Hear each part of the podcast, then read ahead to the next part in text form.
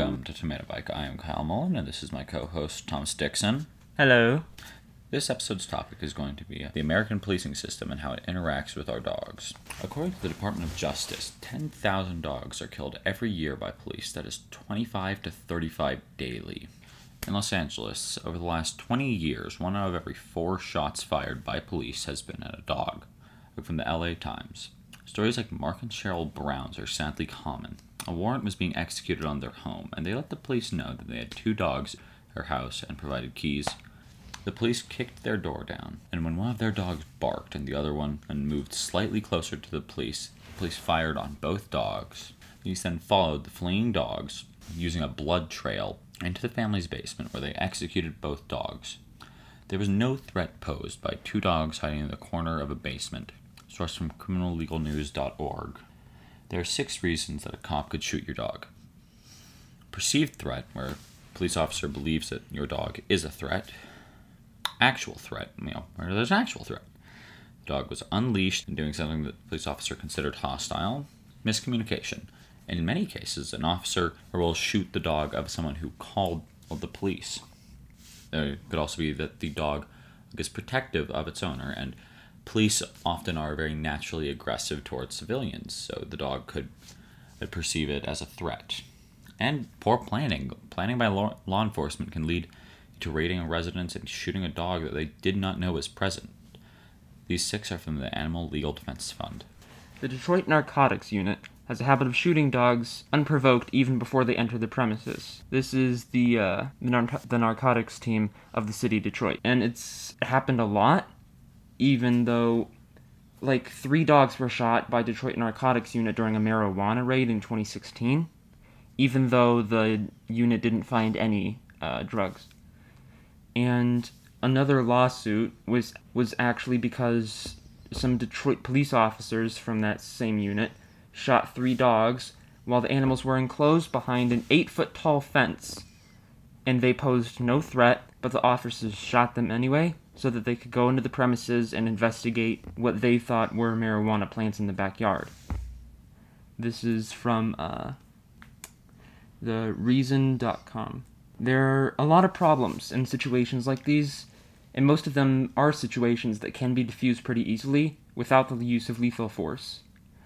Some situations are, of course, unavoidable, but most are avoidable situations. Avoidable situation recently was in Florida. A dog was shot by police who had guns drawn while they were standing outside of the home. They did not even see the dog. As the dog exited, it went towards an officer closest to the door, circled him, barked once or twice because it's a new person, then went to an officer standing in the road, barked, and then went to a third officer who then and shot the dog, the officer's entire pistol magazine from People magazine. A quote from Dahlia Canes, the director and founder of Miami Coalition Against Breed Specific Legislation, on what happened in Florida was He had his weapon. He should have used a taser. He could have kicked the dog before drawing a weapon and emptying the entire round of bullets. Again, it was not necessary in this case because the dog showed no signs of aggression, said Canes. Some solutions, according to the police magazine, that could be used besides a gun is OC, which is a type of tear gas. Another solution is a taser, but these solutions can be seen as overkill by some. One solution that is often best used in a first case situation is a stick or a rock, and throwing that object away from the area where the officer is is probably a good thing to do, as pets will often chase it. Another thing to try is dog treats or using the command to sit in a firm but friendly voice. Most dogs will know this command.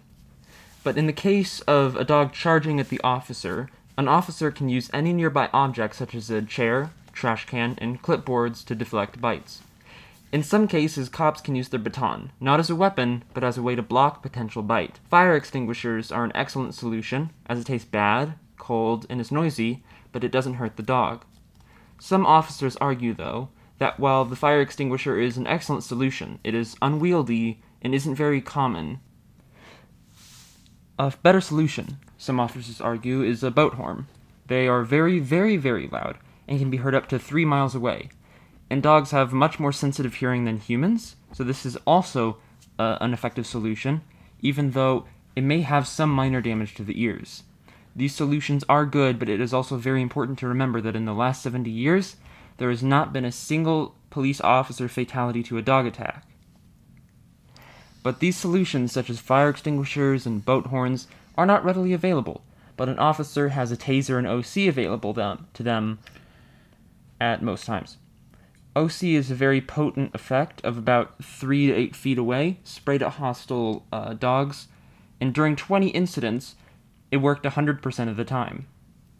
Halt, which is the pepper spray used by mail couriers, is one tenth of the strength of OC and works very, very, very well against dogs.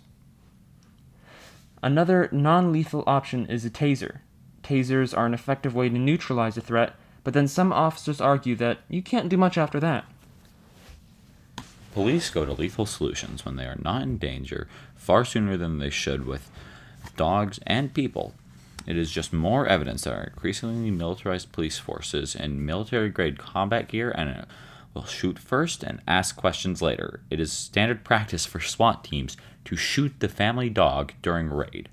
There's very little chance of you ever getting justice for your dog, as legally dogs are property that can be seized at will by police with no retribution.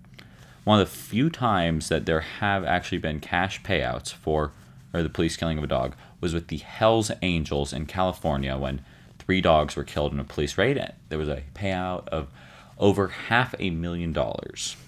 Mark, again, Cheryl Brown, who I mentioned earlier, never got justice for what happened. Police have killed about a thousand people in the last year and about 10,000 dogs, according to DOJ estimates. The fact that we are a developed first world country and have this level of violence against our own people is shocking. The American police system is in desperate need of reform, top to bottom.